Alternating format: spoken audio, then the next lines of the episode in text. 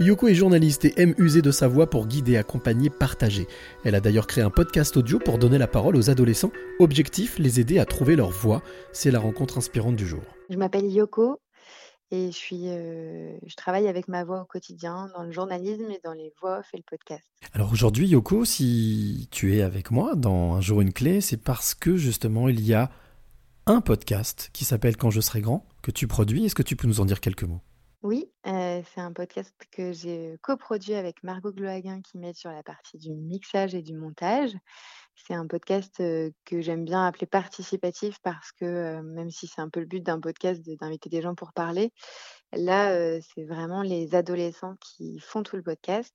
Le but, c'est de leur permettre de pouvoir poser des questions, d'avoir une discussion, un échange, avec un professionnel pour, pour parler de, d'un métier et les aider un peu à mieux trouver leur voie et avoir un peu plus de réponses sur le cheminement de l'orientation. Question bête, même s'il n'y a pas de question bête, comment t'es venue l'idée de, de, faire ce podcast?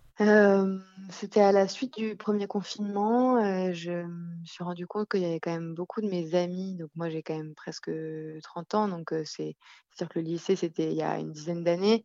Mais aujourd'hui, dans mes amis, il y avait beaucoup de gens qui se réorientaient.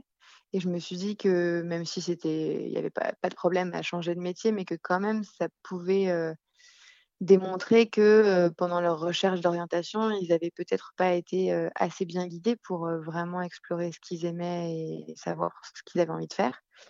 donc je me suis dit, ben, j'ai envie de donner la parole aux jeunes et on parle souvent à leur place. Donc ben, pourquoi pas leur donner vraiment un espace où c'est eux qui, prennent la parole. Alors ton podcast s'appelle Quand je serai grand. Alors quand quand tu seras grande, quand toi tu avais justement leur âge, est-ce que tu te, tu voulais déjà faire ce que tu fais aujourd'hui, c'est-à-dire journaliste et poser ta voix un peu partout? Pas du tout, pas du tout, mais c'est aussi ça qui montre qu'on, euh, que évidemment, dans, tout au cours d'une vie, on peut, tout au long d'une vie, on peut évoluer dans nos envies. Mais euh, j'ai toujours été à l'aise avec les mots, j'ai toujours aimé les langues.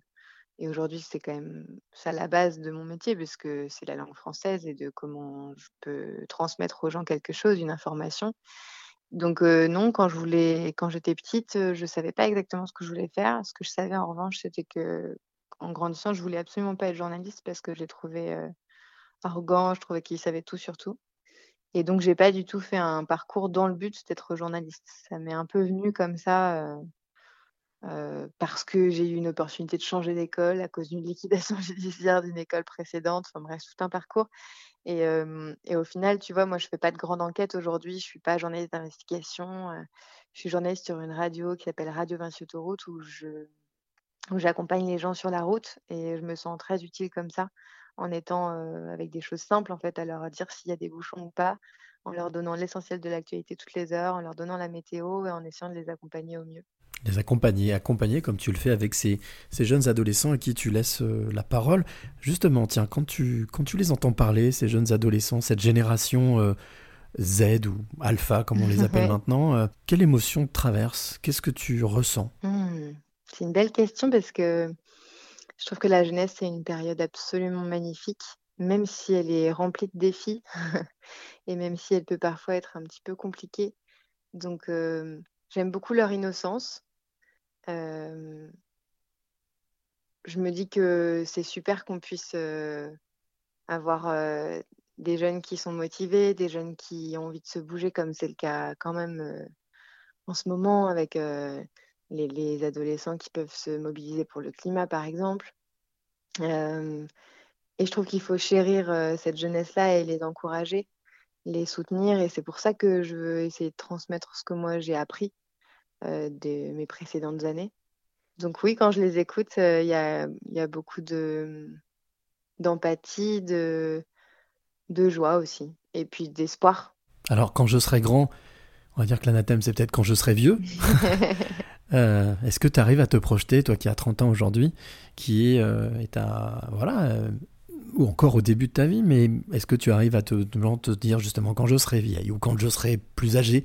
Tu parlais de transmission, est-ce que tu te vois toujours dans cette transmission? Oui, je pense qu'il y, aura toujours une partie de ma vie où j'aurai envie de transmettre et de soutenir les générations euh, suivantes, que ce soit dans mon métier ou dans ma vie personnelle. Euh, donc euh, quand je serai plus âgée, j'espère que je pourrai toujours continuer à, à offrir ça. Et puis, euh, tout en continuant moi à apprendre aussi. Euh, parce que je pense que ça, c'est une des clés euh, dans la vie en général, c'est de toujours s'efforcer d'apprendre des choses nouvelles pour ne jamais rester sur ses acquis, ne jamais se reposer sur ce qu'on sait déjà et toujours pouvoir se remettre en question. Alors justement, puisque tu parlais de clés, Yoko, tu me tends une perche énorme. J'ai envie de te demander quelle est la, la clé que tu as envie de donner ou transmettre à celle ou celui qui t'écoute maintenant. Alors, ça va être une clé qui est une grosse clé parce qu'elle est multiple. Au fond, il y a plusieurs valeurs que je pense importantes et notamment euh, le, pour moi, la base du bonheur, c'est le sourire. Et ça, ça se transmet euh, partout. Euh, dans la voix, on l'entend quand on sourit. quand on voit quelqu'un, on voit sourire, ça dégage tout de suite une émotion particulière.